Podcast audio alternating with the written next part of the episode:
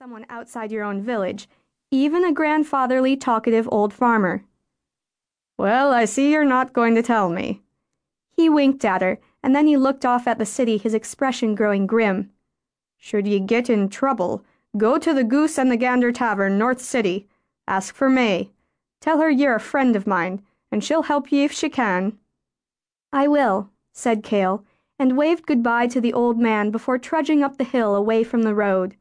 She listened to the squeak of the axle and creak of the wheels, but didn't turn to watch the farmer's wagon lumber down the sloping road. Among an hour's worth of advice, Mistress Meiger had said to keep her focus on what's ahead. Kale sighed. Mistress Meiger knows best.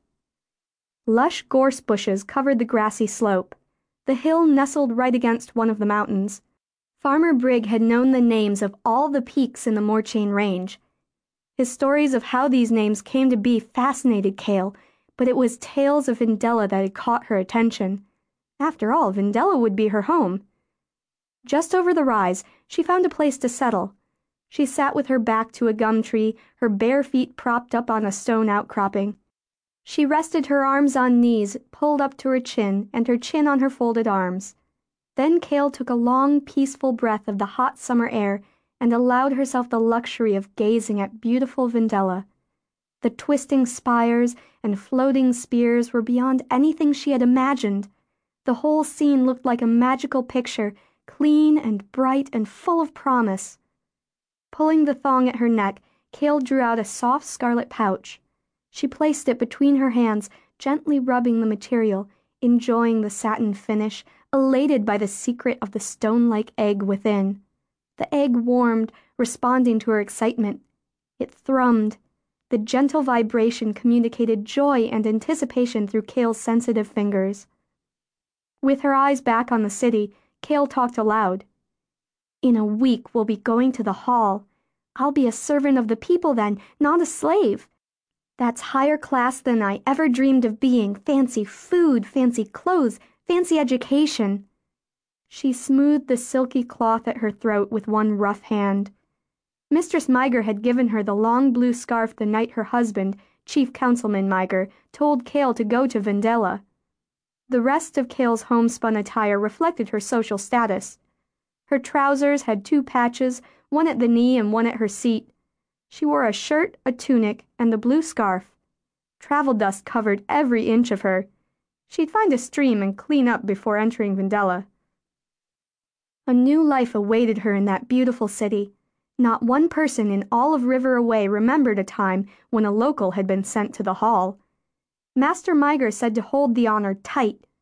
Kale held it tight all right, if only to convince herself she wasn't scared like a squawking peeper fallen out of the nest.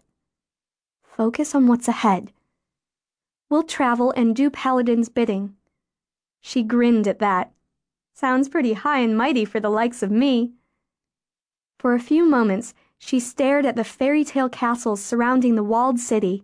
Seven bridges in jewel colors crossed the Pomandando River on the eastern side. Each bridge led to a towering entrance to the inner city.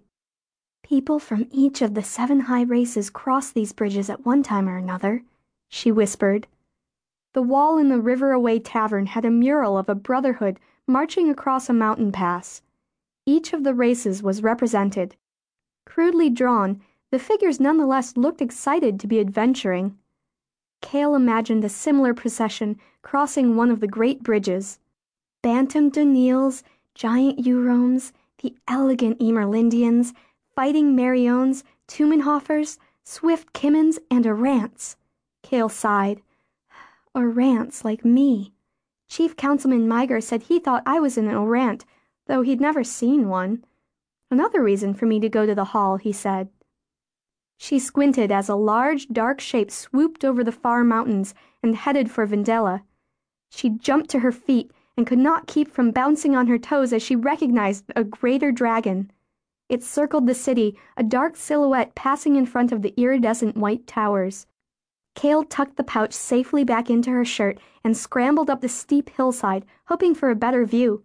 She stopped and gave a whoop as she saw two more of the majestic creatures crest the mountains and make a downward approach to Vendela. Climbing the sharp incline on her hands and knees now.